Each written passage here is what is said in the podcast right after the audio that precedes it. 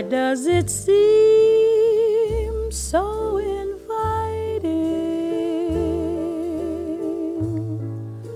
Hey guys, it's Bill. Uh, apologies uh, for the lack of a proper show this week. Uh, Annie was indisposed uh, this week, so it's just me. And uh, since you guys probably don't want me just uh, rambling at you by myself about Star Wars and toys and video games uh, for two straight hours, I thought I'd uh, dish out a couple of uh, old uh, radio programs. I'm going to do this little thing again. Um, first up is going to be. let me see if I can figure out how I'm going to edit this. Uh, I think the first one's going to be a an episode of George Burns and Gracie Allen. It's one of my favorite old time uh, radio shows. This is an episode where George Burns is kidnapped by a gangster. Uh, I'm, I've, I've chosen to play this of all episodes just because uh, it was aired uh, the last week of November of 1940. 40, I believe, uh, which makes it seasonally appropriate, while with this being the first week of fall and everything like that. Uh, I don't think there's anything in the episode that's necessarily autumnal or Halloweeny or anything like that, but hey, you know, it's fun to listen to and think about how, you know, millions of people were listening to the exact same uh, radio show uh, this time of year. Uh, oh god, how long ago was that? 76, 86 years ago? A long time ago. Uh, no, not 86. I can't do fucking basic math. And uh, that's going to be followed by an episode of X Minus One called Time and Time Again. X Minus One is a fun, pulpy 1950s uh, radio program, science fiction stuff. Uh, I, again, I've, I've, I've, I've played an episode or two of theirs in the past when stumping for time on previous specials when Annie wasn't here. So, but this is a new episode. I haven't played this one before. It's a good one. Um, yeah, I'm trying to think of anything else that's going on that I should let you guys know before we come back and record properly next week. Um, the big thing is I think we're going to record not me and Annie, but me, Bobby Roberts, maybe Mike Russell, uh, Leland Radburn, and Dylan and Katie, uh, Dylan McConis and, and Katie Lane. Uh, we're thinking about getting together for a big Star Trek podcast uh, that we're going to record after we record next week's proper episode of Boy Howdy. Right after that, literally, like, Annie and Foley will probably get up and leave, and then Dylan, Katie, and Leland and Bobby and everyone else will sit down, and um, uh, just just gonna be us talking about the past and future of Star Trek and our favorite bits of Star Trek and stuff. Kind of a little bit like the Star Wars special episodes we've had uh, I've had with some of these guests, but uh, Star Trek uh, oriented this time. Uh, we'll be talking about our hopes and wants for the new Star Trek series and all kinds of stuff like that. So if yeah, if any listeners at home would like to uh, text us or email us or tweet at us with your favorite uh, Star Trek stuff, anything you'd like to hear us talk about on that Star Trek special podcast. We'll be recording a week from today after this this episode this episode that you're listening to gets published. Uh, that'll be the what October second. I think that episode will be recorded and uploaded, so next Sunday essentially. So yeah, anytime in the next week, just hit us up if you have any kind of Star Trek thoughts or feelings about your favorite Star Trek characters or series or spaceships or captains or any of that kind of stuff. And yeah, so, well, that being said, I'll shut up and let you guys get back to listening to the radio show. And uh, take care of yourselves, and thanks again for listening. It's always appreciated.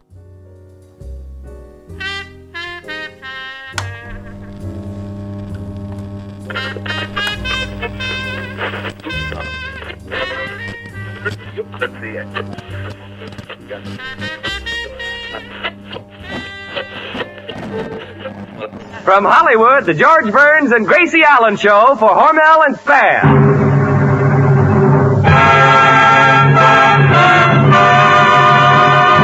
Crazy people.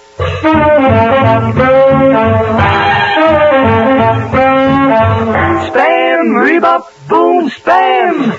George Burns and Gracie Allen on the show and his orchestra. They're singing glee with the smoothies three. Last but not least, and with Bud Yes,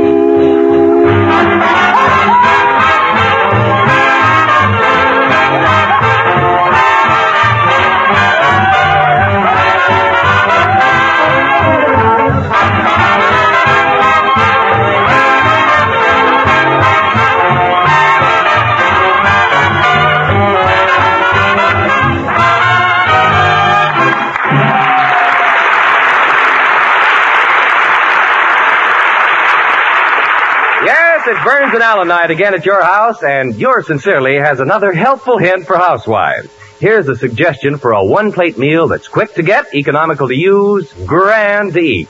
Serve a hot spamwich. Just open a can of Spam, S-P-A-M. Put slices of this tender, juicy meat on toast, then slice tomato, Bermuda onion, or sweet pickle. Cover with thin slices of cheese and pop into the oven until the cheese melts, and there's your one-plate meal that really makes a hit. Everybody likes the meaty, taste-tempting flavor of Spam.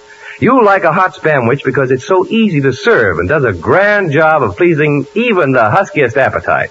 Get a can or two of Spam when you shop tomorrow and surprise your family with a hot Spamwich. Then try the other recipes on the label of the Spam can. You'll discover that cold or hot Spam hits the spot.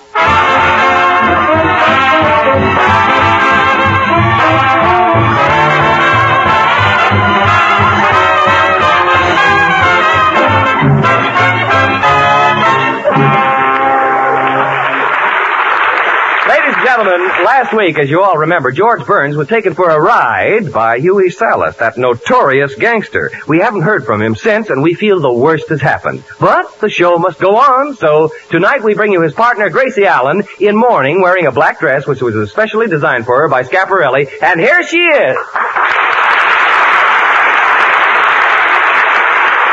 Oh, it's awful. It's simply awful. I just can't stand it. Yes, it is. Every time I look at this black dress, I just can't stand it. Because George is gone? No, last night I saw a girl wearing a dress just like it. Well, Gracie, if you think you have troubles, I wonder what that gangster could have done to George. Well, maybe he threw George in the river and right now he's starving to death. If you're in a river, you drown. You don't starve to death. The Los Angeles River? Maybe, may, maybe he wasn't killed, though. Well, if he wasn't killed, where can a guy disappear to for a whole week? maybe he's watching a double feature. Well, I don't know. I did everything I could. I was out with the chief of police every night until I couldn't keep my eyes open. You were, huh? Oh, boy, can he dance. Well, I'm certainly going to miss George. He was a great guy to work for. Oh, that's right, Artie. He was good to his folks. He never turned down a friend. Mm. Yep, and even though he yelled once in a while, he was the salt of the earth. He was kind, considerate, lovable. And so generous. Look, why don't we quit lying to each other? Yeah, wasn't he cheap? Now look, I... I, I don't think it's nice of you boys to pan George before me. That's right, that's right. I've known him the longest and I should pan him first. Yeah, wasn't he cheap? You remember the time he found a box of corn plasters? Yeah, and then he went out and bought a pair of tight shoes. Uh, gosh, you remember how he used to go over to his house and he'd play the Victrola for hours? Yeah. He was, uh, Yeah, until we ran out of nickels. Oh, I don't know. He wasn't so cheap at that. For my birthday, he bought me a fur neck piece. It was real fox. Silver? No, terrier. That's Poopsie, all right. Fox Terrier. Yeah, when I told my friends I was putting on the dog, I wasn't kidding.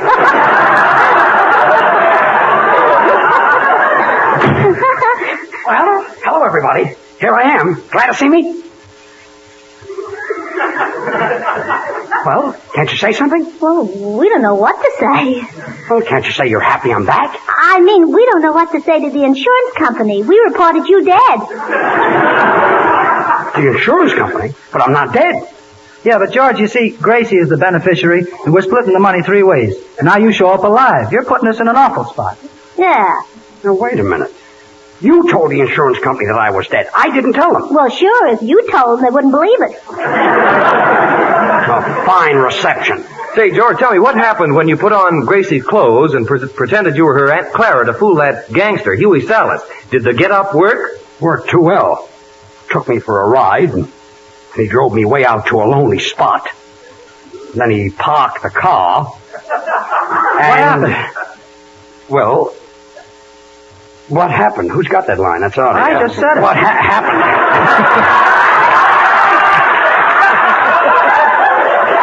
well, Artie. Start again, honey. All right, George. Let's take I, it to the uh, top. I walked home and I've got a TL for you later. Well, George, it uh, doesn't take a week to walk home from a parked car. it does when it's parked in Albuquerque. Why didn't you try to hitchhike a ride like Claudette Colbert did, and it happened one night? That's just what I did. I saw a car coming, and I got out in the middle of the road, and I picked up my skirts and showed my legs, and what do you think happened? Well, with your bow legs, the car probably drove right through. How do you like that? Couldn't hitchhike a ride, and here I've got a $3,000 car in my garage. Two thousand. 2000 Yeah, that's all Bud could get on it. Bud, as soon as you thought I was gone, you sold my beautiful yellow car? Well, now don't feel that way about it, George. Out of respect to you, before I sold it, I had it painted black. Well, I can see that everybody around here was certainly grieving over me. You said it, George. I was so unhappy that for two nights I forgot to wind your watch. My watch. Gracie, you've got no right to give my things away. Well, how did we know that Mr. Burns, if you'll allow a sound man to add a word of humble appreciation, I would like to take this opportunity to thank you for the gift of your library. My. My library? Gracie, you gave him my whole library? Yes, both books. Well, I hope you enjoyed them, sound man. Mr. Burns, I'm counting the hours until I can start reading them. Just think. Tom Swift and his electric flying machine and the Bobbsey twins at Spruce Lake. Yeah. Well, you people may not worry about me, but I don't care. I know someone who loves me. My mother. I can see her right now standing in the window waiting for me. And do you know why she's standing there? Well, she has to. We sold all the furniture.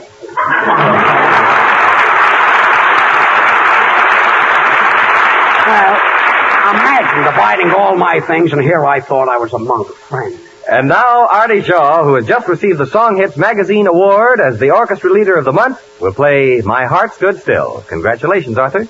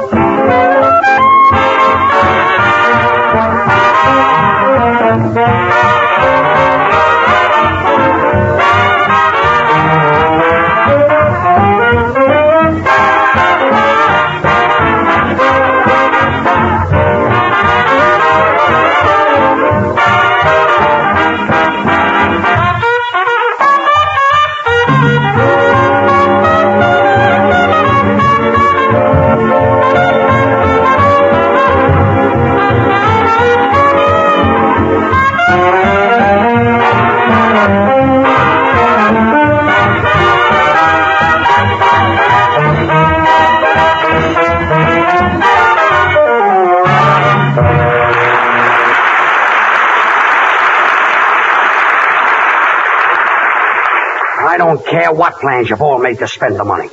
Life insurance isn't payable until you're dead, and I'm not dead. But, George, nobody will know the difference. And those ridiculous suggestions you make. Supposing they do find my hat in the river. That won't mean anything. Well, it will if he's got it on.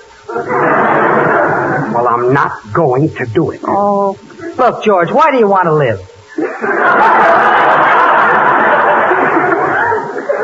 I want to see if little Abner gets married, that's why.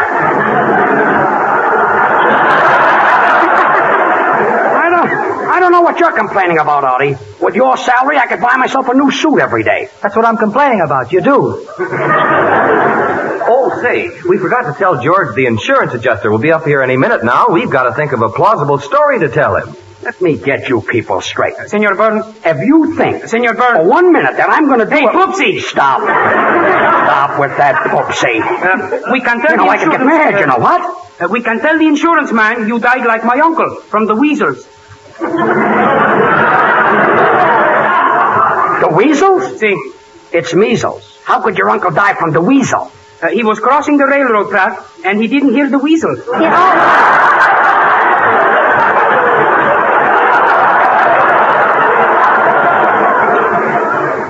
let's see. Uh, why don't we just tell the insurance man that George got pneumonia by sitting before an open window? Oh, no, that wouldn't work. George is too old to be in the draft.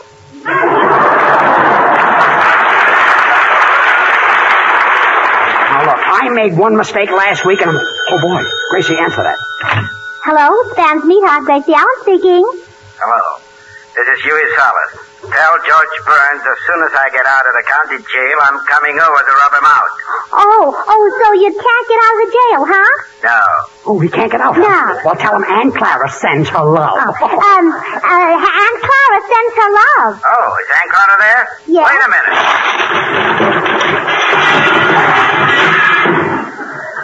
Tell Ducky I'll be right over.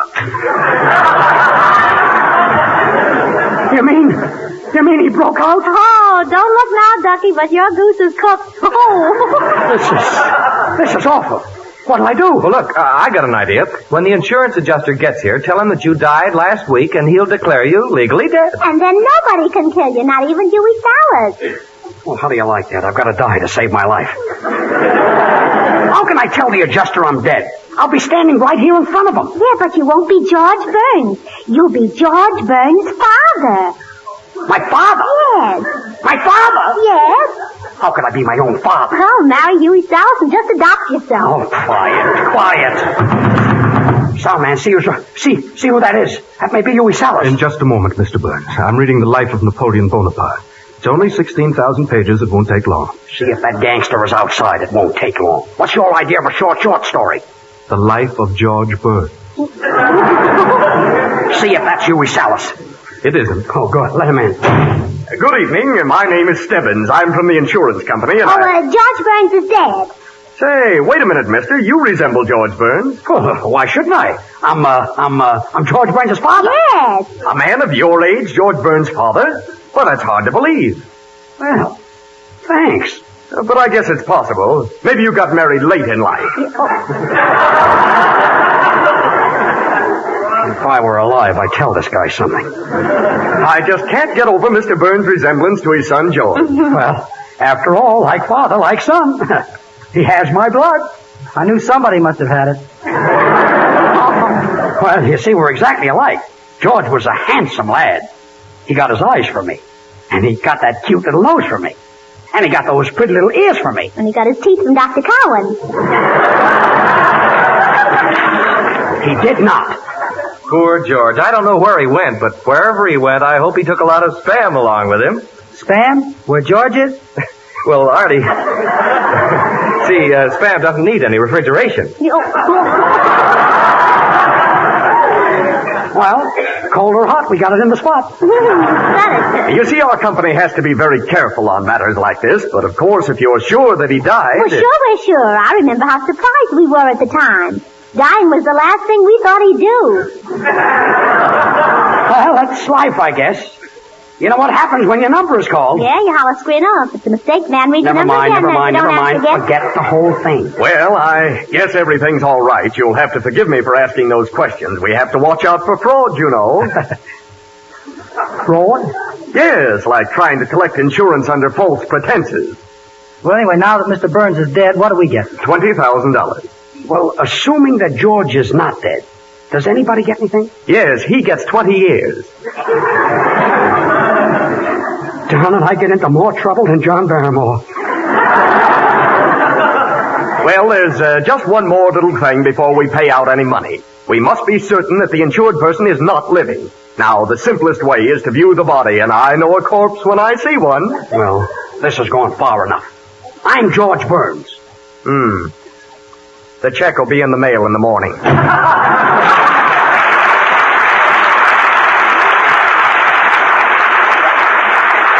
Uh, I, wonder what he means by that. And now the smoothies, Babs, Charlie, and Little will swing out on I Got Rhythm.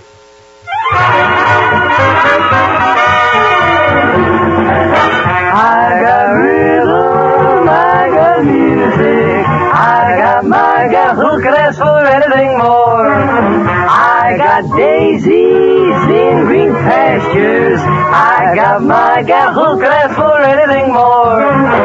Oh man, trouble, I don't mind him, you won't find him around my door. I got starlight, I got sweet dreams. I got my gal who ask for anything more. Who could ask for anything more? I got the rhythm. I got the rhythm. Never feel low down. I got the rhythm and I'll strut on down. I got the music. I got the music. I'm on the street, the street with the rhythm. It's the sunny side of the street. Days can be sunny with never a sigh. Don't need what money can buy.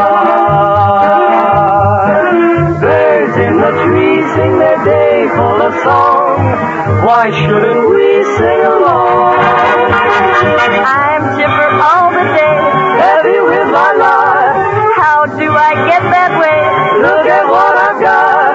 I got the rhythm. I got the rhythm. I got rhythm. I got music. I got my gal who could ask for anything more. I got daisies in green pastures. I got my gal who could ask for anything more. Home and trouble, I don't mind him. You won't find him round my door. I got the rhythm, rhythm. I got the rhythm, rhythm. I got starlight. I got sweet dreams. I got my gal who could ask for anything more. Got the rhythm, rhythm. I got the rhythm, rhythm. Who could ask for anything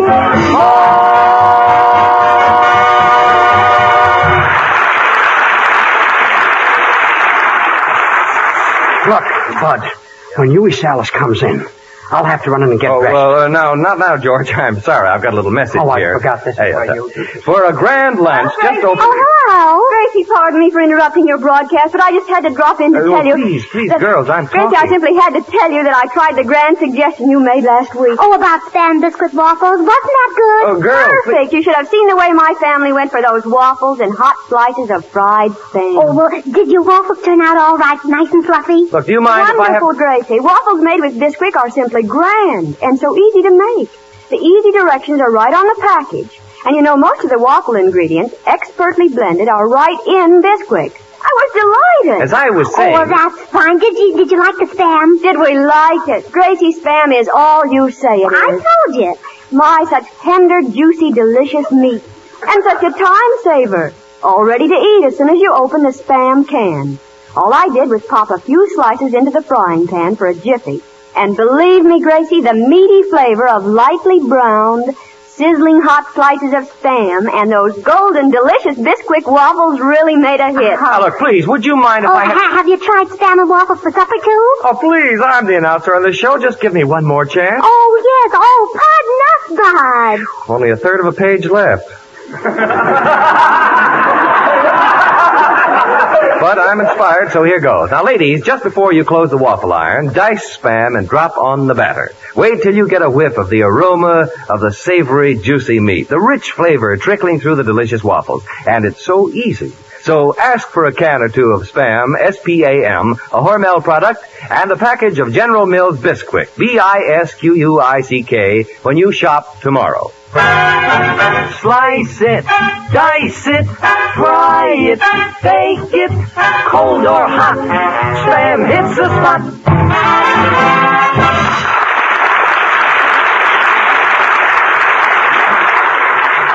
Say, where's George? Huey Salas will be here any minute. George is inside putting on one of your dresses. Oh, so he'll look like Aunt Clara, huh? Yeah. How can a smart gangster like that Huey Salas fall for that Aunt Clara stuff? George with that face that needs a shave and those hairy arms and false teeth and a cigar stuck in his mouth. Where can you find a woman that looks like that? On the Bob Hope Show.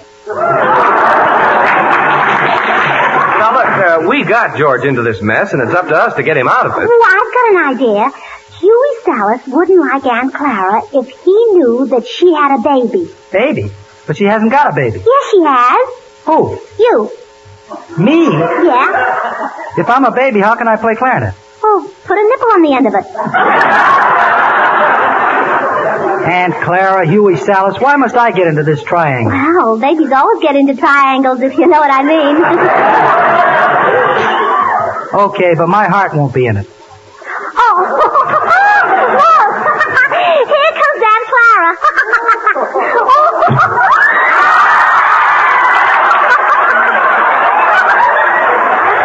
All right. Go ahead. Laugh. Go ahead. Just laugh. Oh, boy. The things I have to do to make a million dollars. What's so funny? Oh, look at you, George. You've got your bustle on in front. So what? Oh, when Huey sees it, he'll think you're walking out on him. I'd be better off if I was taken for a ride than putting on the silly girdle. Gee, I can't breathe. what girdle? The red one that was hanging in the closet. Gee, I thought I'd never get into it. Girdle?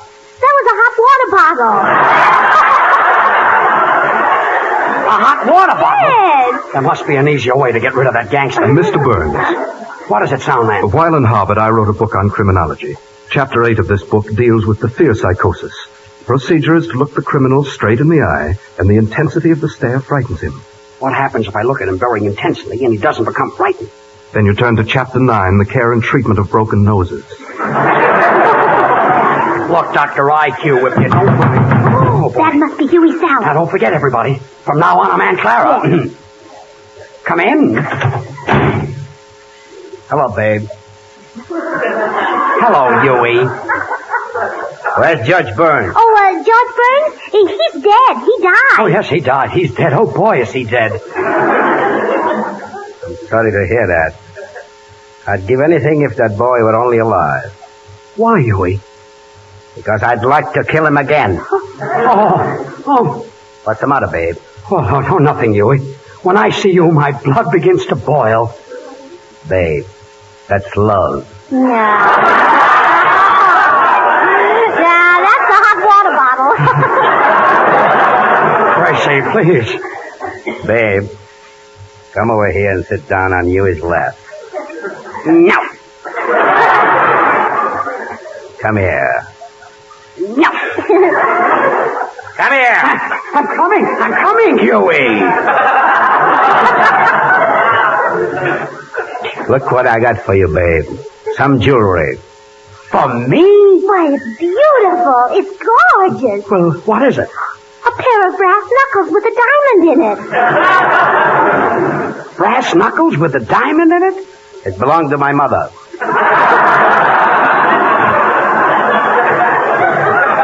Why, Huey, how did you ever think of getting a thing like that for me? I wanted something that would knock your eye out. Oh, you shouldn't have done it, Huey. Ah, you deserve nice things. Why, you're pretty hardy-tidy dame, you Well, know. he may be hardy, but he'll never see tidy again. She's just jealous. Aunt Clara, you mean now you're going to be a gangster's mule? Senor, it's not mule. You mean mal. Mule. No, no, no, no. Mule is jackass. You're a peacock? Hey, you cockroach. You can't talk that way to my dame. You don't scare me. I can fight anybody with one hand. Yeah? Why don't you fight me? You got one hand? Oh, don't mind him, Huey. Okay, babe. Well, I never told this to a dame before. Clara, I want you to be my wife. Your, uh, your, your wife? Well, why don't you answer, babe? Well, Huey, this is so sudden. yes, you probably touched a warm spot in this hot water bottle. Oh. Well, are you going to marry me? Oh, why, no, no, Huey, I can't marry you. Not that. I'm young. I'm gay. I love life. I want to live. Babe, I'm not taking no for an answer. Huey, there's something that you don't know about Aunt Clara. What? Wheel him in. Oh, isn't he? Goo goo da da mama.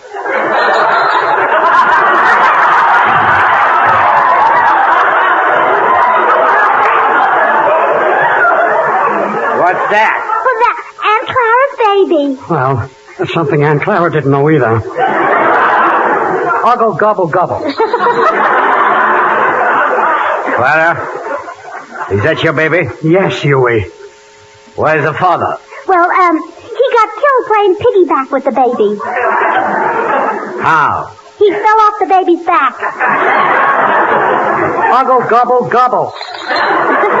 Huey, isn't little Artie cute? You know, you hold him one way and he looks just like my husband. Yeah, you hold him the other way and he looks just like you. Yes. Well, babe, give Uncle to Huey a little smack, huh? Oh, what he... He slapped me. Oh, well, he didn't mean it, Huey. I'm not sore. Say, anytime an infant can give Huey Salas a black eye is good enough to be my son. Clara, next week we get married. Married? Oh. Gee, George fainted. Well, will George come too? Will he have to marry Huey Salas? Will he have orange blossoms in his hair? Or lilies on his chest? Will he ever get out of this mess? Will he ever get out of the hot water bottle? Well, come to the wedding. You're all invited. Friends, I know you will like Spam and Waffles. Just as the young lady told Gracie Allen earlier in the program how much she enjoyed Spam and Waffles, this new breakfast or supper combination is a real taste surprise. And so easy. While the waffles are browning, open a can of Spam, cut off thin slices, and fry quickly in a hot pan. Or dice Spam and drop on the batter just before you close the waffle iron. The juicy, meaty flavor of Spam adds a satisfying goodness to this appetite-appealing meal of Spam and Waffles. Try it tomorrow. Just remember to ask your food dealer for Spam, the meat of many uses. Be with us again next Monday night, same time, same station, for another George Burns and Gracie Allen show with Artie Shaw and his orchestra and the Smoothies. Until then, this is Bud Easton reminding you to remember that cold or hot, spam hits the spot. This is the National Broadcasting Company. It's Monday night, and time for Burns and Allen. And when the kitchen clock warns, hurry up, Mother, time for the youngsters to come running home, take it easy and solve the school lunch problem with Spam. S-P-A-M.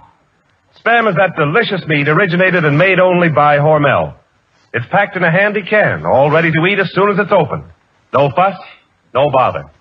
Just cut off slices of this taste-tempting meat, put between slices of buttered bread, and say to the hungry youngsters, have a Spamwich.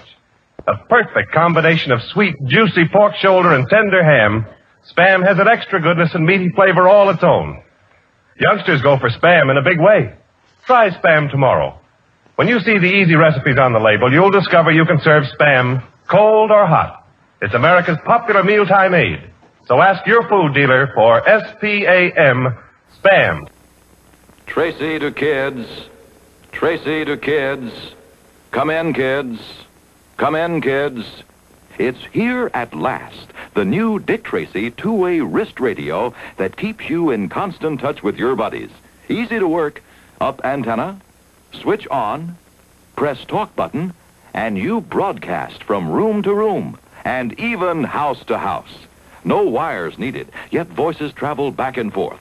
Radio on the open road from one bike to another, or when out hiking. Dad, Dad, I found a bear's cave. Be right down, son. The powerful, fully transistorized Dick Tracy two-way wrist radio is a real electronic instrument. Make sure all the fellows get their A-OK Dick Tracy wrist radio so they can keep in touch. Over and out. The one and only Dick Tracy wrist radio wherever American toys are sold. In just a moment, X minus one. But first, when you hear the hearty laugh and familiar voice of the great Gildersleeve tomorrow night, you know you're in for some hilarious adventures. Because whenever Gildy is around, somehow things never seem to go as planned. It might be his impulsive nature, or maybe it's his incurable weakness for the fairest sex, but whatever it is, the great Gildersleeve is bound to keep you laughing for a full 25 minutes. Tune in tomorrow night and meet Judge Hooker, Nephew Leroy, Housekeeper Bertie, and all the rest of the friendly people from Summerfield as they join the great Gildersleeve. Now stay tuned for X minus one on NBC. Countdown for blast off. X minus five, four, three, two, X minus one, fire.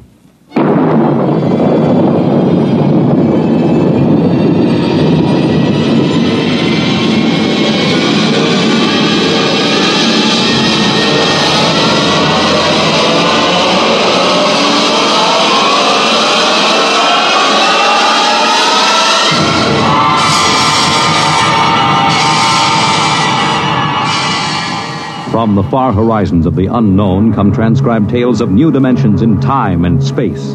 These are stories of the future, adventures in which you'll live in a million could be years on a thousand maybe worlds. The National Broadcasting Company, in cooperation with Street and Smith, publishers of astounding science fiction, presents X, X, X, X, X, minus, minus, minus, minus, minus, one, one, one, one.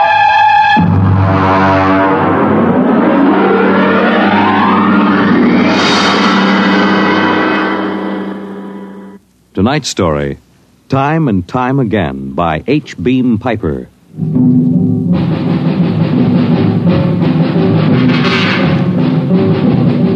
It happened during a routine skirmish in the Great War. Patrols advanced from the defense perimeter under jet cover and preceded by napalm throwers. The enemy defended in depth and mopped up with guided 98s fired from 40 miles to the rear. The blast area was 10 miles in circumference, and the medics didn't find much to pick up over 500 yards in. Come on, come on. All right, now back it in here. Look out, it's lousy with mud. More, more. Now, now, cut left. More, hold it. Stretches. Coming up, coming.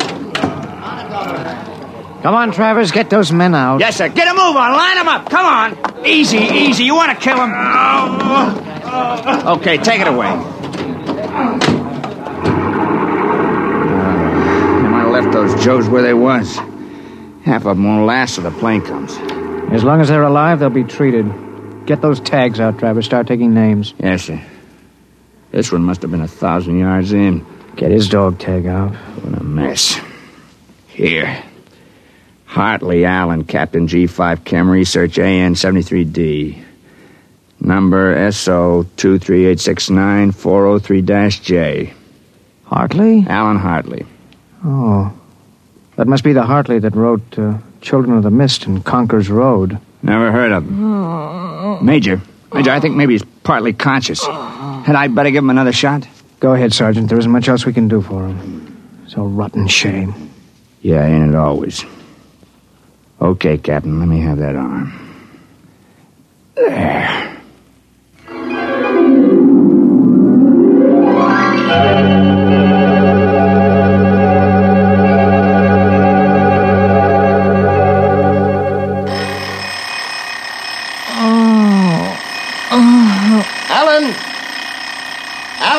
Oh, God. Down. Down. Uh, Get up, Alan. Can't stay in bed all day. I remember that. Clear as if it were real. Up and at him. Hit the deck. Remarkably vivid. It's Strange. Alan, are you all right? I'm all right. What's wrong with my voice? Ah. Ah. It's high. What are you doing? Practicing singing? My voice has changed.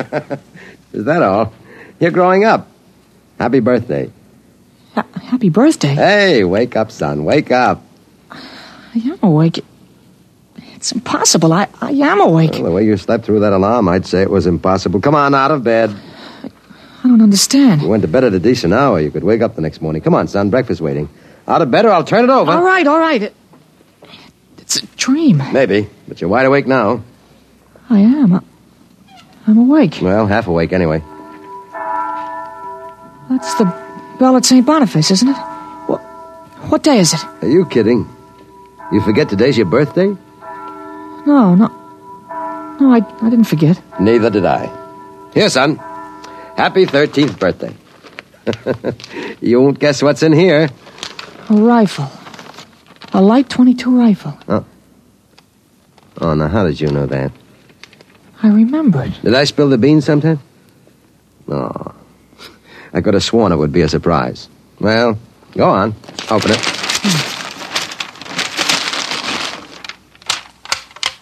You like it? Yeah. Yeah, it's perfect, Dad. Uh, we'll have to lay down rules about using it, and I'll have to teach you how to operate it. I don't believe in letting a boy handle a gun until he really knows how. if I let you play with that thing before I teach you about guns, you'd blow your head off. I suppose so. I'll be shaving, Alan. Come down to breakfast when you're ready. Well, it's a big day today. You're almost a man. Almost. You're still groggy. Snap out of it, Alan. I, I will. There- There's a dream in it somewhere, but I'm not sure which. What? Ne- ne- never mind, Dad. I'll be right down for breakfast.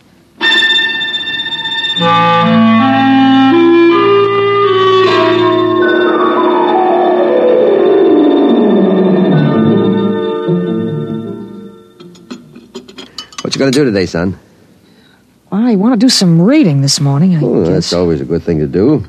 After breakfast, suppose you take a walk down to the station and get me a Times. Didn't it come? What, the Times? Well, they don't deliver. Be a good idea, though. Maybe I'll talk to Sam Ashburn about it. Here's a half dollar, Alan. Get anything you want for yourself out of the change. Thanks, Dad. Uh, finish your milk before you go. Oh, sure, Dad. Thanks for the money. You're big enough to handle it now. Hurry back. I'd like to finish the crossword puzzle before lunch.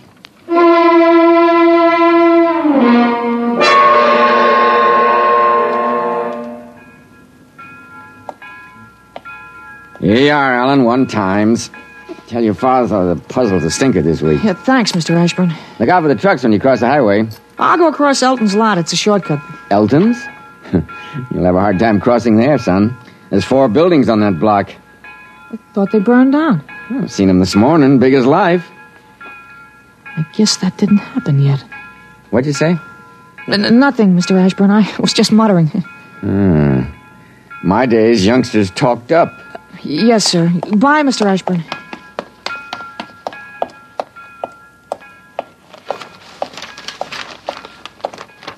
Monday, August 6th, 1945. Okinawa 1. Bombing Japan. Hey, hey, Alan. Alan, wait up. Hey, Larry Morton. Hi, uh, hi, Larry. Hi, Al. You going to Sunday school? Uh, no, I have some things I want to do at home. Oh, get him. Fancy pants talk. Things I want to do at home. Oh, go chase yourself around the block. Go jump in a garbage can. Go take a flying jet to the moon. Hey, hey, that's a new one. Flying jet to the moon. You thought up a new one, Al. Yeah. I wish I could stay home from Sunday school when I wanted to. How about us going swimming at the canoe club after? Oh, I wish I could. I gotta stay home. We're expecting company. A couple of aunts of mine. Dad wants me to stay home when they come. Uh, aunts are a pain. Nothing I can do. You see the football movie at the Grand? Boy, what a team. Notre Dame. I thought you'd like Cornell. Cornell. Huh. They couldn't beat Vassar. Well, you're gonna go to Cornell, aren't you? Me, Cornell? Fat chance. I'll bet you do. I wouldn't take your money. Well, I know you wouldn't, but you'll go to Cornell, all right. Ha, Cornell. Far above Cayuga's waters, there's an awful smell. Just the same, you'll go to Cornell. Hey, Larry, I, I gotta go. Well, so long, Al. I'll see you. So long, Larry. See you.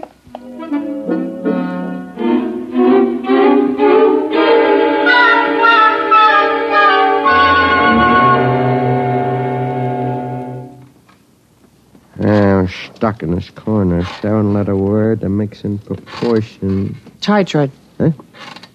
Tight. Hmm. T I. It fits. Now, now how, how did you know that, Alan? That? I read it somewhere, I guess. Oh. What you reading now? Tarzan again? No, not not Tarzan. It's refreshing to see you with a book. Sometimes I think I ought to forbid comic books in the house. Hmm. Yeah, they must be raising the devil with those bombing raids in Japan. How long do you think the war in Japan will last, Dad? Oh? Hmm, I'd say to the middle of 1946. They'll have to invade those islands foot by foot. I don't think so, Dad. I wouldn't be surprised if the war was over very suddenly. How? By magic? there isn't a thing on earth will make those Japanese surrender. You expect somebody to make a pass and it'll be all over by this afternoon? Something like that. Hmm, I wish it could. A lot of boys dead in the invasion of Japan. Mr. Hartley, Excuse me, please. Oh, hello, Mr. Gutchell. That's Frank Gutchell, Dad? That's right. Excuse me. I didn't mean to disturb you, Mr. Hartley. It's all right. Lovely day, isn't it, Mr. Gutchell? Uh, Mr. Hartley, the Lord's Day is always beautiful. of course, Mr. Gutchell. Mr. Hartley, I, I wonder if, uh, if you could lend me a gun and some bullets. My little dog's been hurt and it's been suffering something terrible. Oh, that's too bad. I want a gun to put the poor thing out of its pain. Of course. Uh, now, how would a 20 gauge shotgun do? You wouldn't want anything heavy. I was hoping you'd let me have a little gun. Maybe, oh, uh, so big. Pistol? So I could put it in my pocket. It wouldn't look right to carry a hunting gun on the Lord's Day, and people wouldn't understand uh, that it was for a work of mercy. Of course, I understand. You're, you're a very religious man. The whole world is evil, Mr. Hartley. Yeah, sometimes it certainly looks like it. Well, I have a Colt 38 special from the auxiliary police outfit. Well, that's fine. Now, you've got to bring it right back, Mr. Gutchell. I might be called out. Now, you'll have to promise to get it right back. Uh, Dad, uh, uh, wait a minute. I, I just remembered. Uh, remembered what? Well, aren't there some cartridges left for the Luger? Uh, Then you wouldn't be without the Colt. That's right. I have got a German automatic I could let you have. That way I wouldn't get stuck. You'd have to return it promptly, though. Oh, wait, Dad, I'll get it. I know where the cartridges Be are. careful, son. Well, Mr. Gutchell, it sure turned out nice after all that.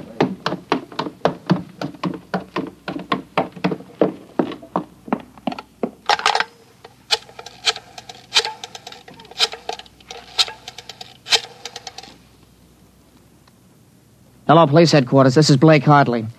Frank who lives on Campbell Street, has just borrowed a gun from me, ostensibly to shoot a dog. What?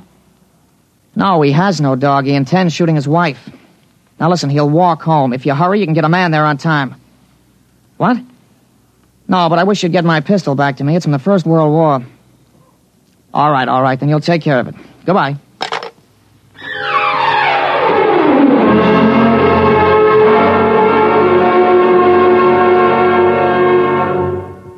There you are. What kept you, Alan? Well, I couldn't find the cartridges at first. Uh, I'll show Mr. Gutchell how it works. It's all loaded, ready to shoot. This is the safety. Just push it forward and up. There are eight shots in it. Did you load the chamber, Ellen? Sure, it's on safe now. You understand how it works, Mr. Gutchell? Oh, yes, yes, I understand. Thank you, Mr. Hartley. Mm, Thank you, Sonny. Goodbye. Goodbye, Mr. Gutchell. Return the gun when you're done. Yes, I- I'll be done with it soon. Goodbye. Alan, you shouldn't have loaded that gun. I guess it's all over now. I had to keep you from fooling with it. I didn't want you to see I took out the firing pin. You what? Gutchell didn't want that gun to shoot a dog. He's a fanatic. He, he sees visions, hears voices. The voices probably put him up to this. Well, I'll submit that any man who holds intimate conversations with disembodied spirits isn't to be trusted with a gun. What are you talking about? While I was at it, I called the police upstairs. I put a handkerchief over my mouth and told them I was you. You? Well, why did you have to do that? I couldn't have told them this is little Alan Hartley, 13 years old. And suppose he really wants to shoot a dog. What kind of a mess will I be in then? No mess. If I'm wrong, which I'm not, I'll take the rap for it. Dumb kid trick, you know. But if I'm right, you'll have to front for me. They give me a lot of cheap boy hero publicity, which I don't want. This is crazy, Alan. This is absolutely crazy. Maybe. We'll have the complete returns in 20 minutes.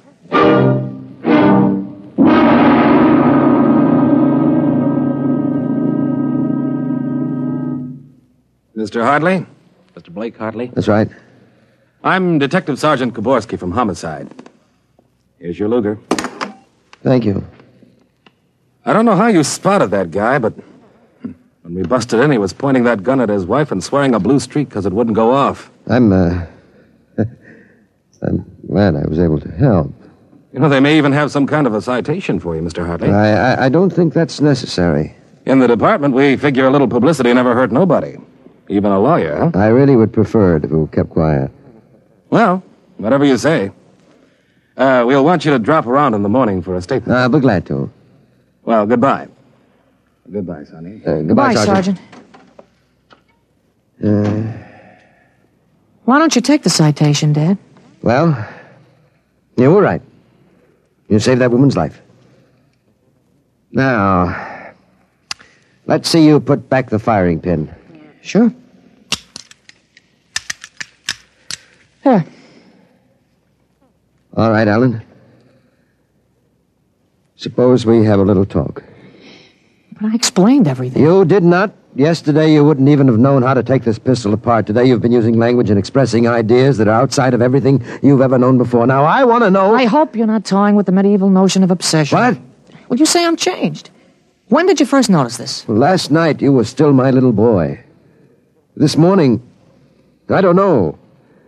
You've been strange all day. There's been something. Alan, what's happened to you? I wish I could be sure myself, Dad. You see, when I woke this morning, I hadn't the least recollection of anything I'd done yesterday, August 4th, 1945. Oh, but that's serious. You don't know how serious. My last memory was lying on a stretcher, injured by a bomb explosion. I was 43 years old, and the year was 1975. 1975? Well, that's right. You'll be 43 in 1975, but. But, but a bomb? Yes, during the siege of Buffalo in the Third World War. I was a captain in G5, Scientific Warfare, General Staff. Buffalo? You mean Buffalo, New York? There'd been a transpolar invasion of Canada. I was sent to the front to check on service failures of a new lubricating oil. A week after I got there, Ottawa fell and the retreat started. We made a stand at Buffalo, and that was where I got it. I remember being picked up and getting a narcotic injection. The next thing I knew, I was in bed upstairs, and it was 1945 again. And I was back in my own 13 year old body. Oh, Alan, you just had a nightmare to end all nightmares, that's all. I thought it might be that at first, but I rejected it. It won't fit the facts. But it's ridiculous, all this Battle of Buffalo stuff. Uh, You picked up something listening to the radio. All the commentators have been going on about another war after this one. You, you've just got an undigested hunk of H.V. Kaltenborn in your subconscious, that's but all. that isn't everything. I remember four years of high school, four years at Cornell, seven years as a reporter on the Philadelphia Record, three novels, Children of the Mist, Rose of Death, Conqueror's Road. You think a 13 year old can dream up all that stuff? But it's the only possible explanation. Maybe. But I can speak five languages today that I couldn't yesterday French, German, Chinese, Russian, and a little Spanish. Although I've got a Mexican accent you could cut with a knife. But, but how did it happen? I. Alan, I, I can't believe it. All I know is here I am. I, I've been reading up on time theories. Nobody seems to know much about them. Evidently, time exists parallel as another dimension, and I got kicked backwards along it. But how? Oh, it may have been the radiations from the bomb or the narcotic injection, or both together. But the fact remains I'm here with full knowledge of my future identity. This. This is quite a shock, Alan. But you do believe me, don't you? Yes, I suppose I must. You seem so strange, as if you weren't my son. I'm your son, all right. Same body as yesterday. I, I've just had an educational shortcut. Wait a minute. If you can remember the next 30 years, suppose you tell me when the war is going to end. This one against the Japs, I mean. Oh, sure. Well, the Japanese surrender will be announced at exactly 7.01 p.m. on August 14th. That's a week from Tuesday. Week From Tuesday. You better make sure we have plenty of grub in the house by then. Everything will be closed up tight till Thursday morning, even the restaurants. I remember we had nothing to eat in the house but some scraps. A week from Tuesday. That's pretty sudden, isn't it? Not after today. What do you mean? What happened today? Oh, plenty. Uh, well, what time is it, Dad? Hmm? That's 11.16. Is your watch right? What, to the seconds, why? Well, it'll come at exactly 11.17.40. What'll come? The radio announcement. What are you getting at? Something important on the radio? Well, we'll see. Well, don't bother, Dad. It won't work. I remember we had a tube burned out. There is something wrong. When is this announcement of yours? Now I remember it. I, I memorized it in journalism school in 1954. Uh, What, what time is it? 11, 18 o'clock? We're breaking into the program now. President Truman has just announced that an atomic bomb has been dropped on the Japanese industrial city of Hiroshima. The bomb was dropped 16 hours ago, and the announcement was delayed to ascertain the results of the explosion. A man named John Howard Peterson read that announcement from the Washington newsroom with NBC. I. I don't believe it. No? Well, listen. But. That's the Berg Platt factory whistle. And the bells of St. Boniface. Now, next, the whistle at the volunteer firehouse. Well, I... Then it's true. It's true. Sure. Then Larry Morton came by on his bicycle. Hey, hey, hey, Al. I Al, you hear? You hear about the bomb? An atomic bomb? Yeah, we heard. Boy, atomic bomb. Oh, boy. I gotta go find my pop. He's on the golf course. Bye, Al. Bye, Mr. Hartley. You knew. You knew about it. The next bomb hits Nagasaki. I thought that stuff about atomic energy was so much fantasy. Was. Was that the kind of bomb that got you? Oh, that was a firecracker to the one that got me. It was a guided 98, exploded 10 miles away. And that's going to happen in 30 years? I remember it. How about. Well, uh. How about me? Oh, wait, wait. Uh, never mind. I don't think I'd better know when I'm going to die. I couldn't tell you anyway. I had a letter from you just before I left for the front. You were 78 then, and you were still hunting and fishing and flying your own plane. But another war. And fought on American soil. Oh, Ellen, I wish this hadn't happened to you. It happened. I remember it.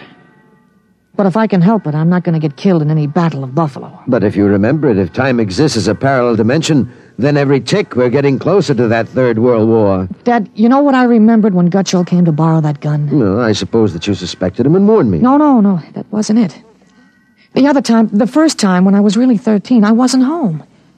I'd been swimming at the canoe club with Larry Morton. When I got home about a half an hour from now, I found the house full of cops. But if the gun didn't fire. What makes you think it didn't?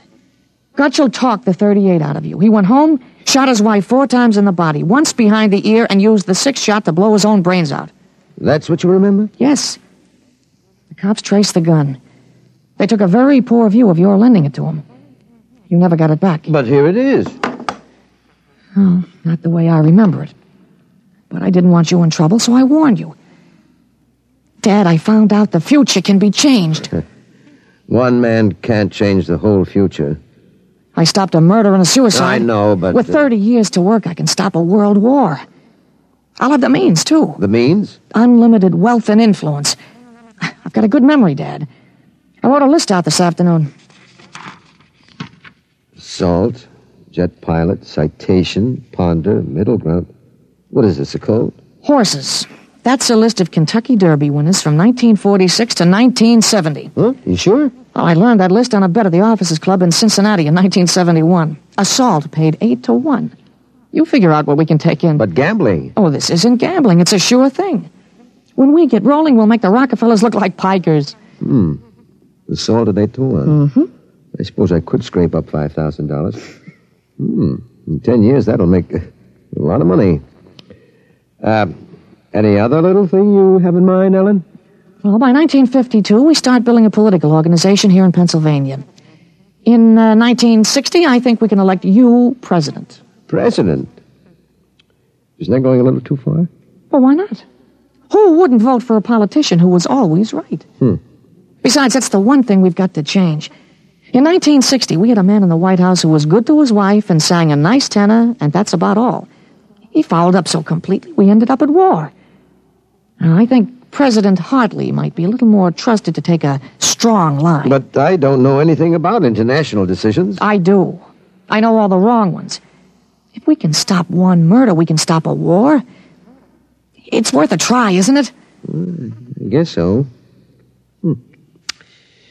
Uh, how do I start? Well, as I remember, just after the bomb announcement, you got a phone call from the City Fusion Party about the next election. Well, there's a lot of talk about a reform ticket. Well, that call is going to be important, Dad. It's the turning point. Now, now you've got to know. There it is. Well, what do I do? Well, answer it. Go ahead. But don't worry. I'll tell you what to do. Go ahead. Hello? Yes, this is Blake Hartley. Judge Cribbins. Yes. Mm, uh, just a moment. Alan. Oh. He's asking me to run. Oh, my head. Alan. Oh. Alan, what's the matter? Oh. Alan. He passed out. Alan, what do I do now? Alan, listen to me. Alan.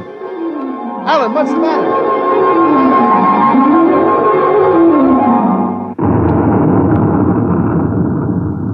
Captain. Captain Hartley.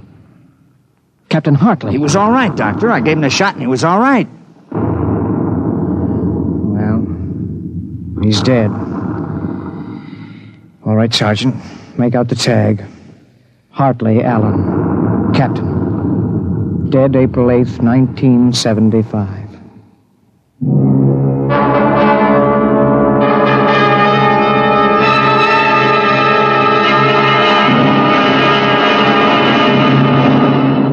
Alan! Alan, what happened? Alan! Alan! Huh? Huh? Alan, are you all right? Oh. Hi, Dad. I've got Judge Crimmins on the phone. What do I tell him? What? What? Alan, are you all right? You passed out. Sure. I'm all right. Hey, today's my birthday, isn't it? What'd you get for my birthday, huh? Don't you remember? The Third World War? What Third World War. Gee, Dad, what's the matter? You- You're looking at me funny. You don't remember. You're back again, aren't you? Back to 13 years old. Sure, I'm 13 today. For corn's sake, Dad. You must have died up there. It was only a mind transfer. That means I'm on my own. I have to do it myself without your help.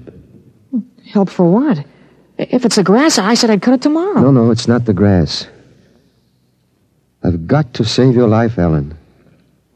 I can't let you die that way in 1975. you're talking about, Dad? You- sound goofy. I've got to change it all by myself. Change what? Never mind, Alan.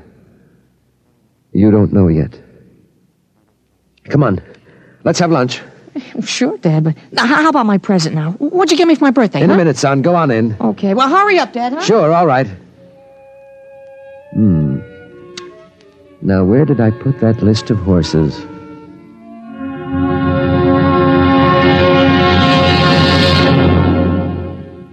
You have just heard X Minus One, presented by the National Broadcasting Company in cooperation with Street and Smith, publishers of astounding science fiction. Tonight, by transcription, X Minus One has brought you Time and Time Again, written by H. Beam Piper and adapted for radio by Ernest Kinoy. Featured in the cast were Jack Grimes, Peter Fernandez, Joe DeSantis, Joseph Bell, Clark Gordon, Herm Dinkin, Dick Hamilton, and James Dukas. Your announcer, Fred Collins. X Minus One was directed by Daniel Sutter and is an NBC Radio Network production.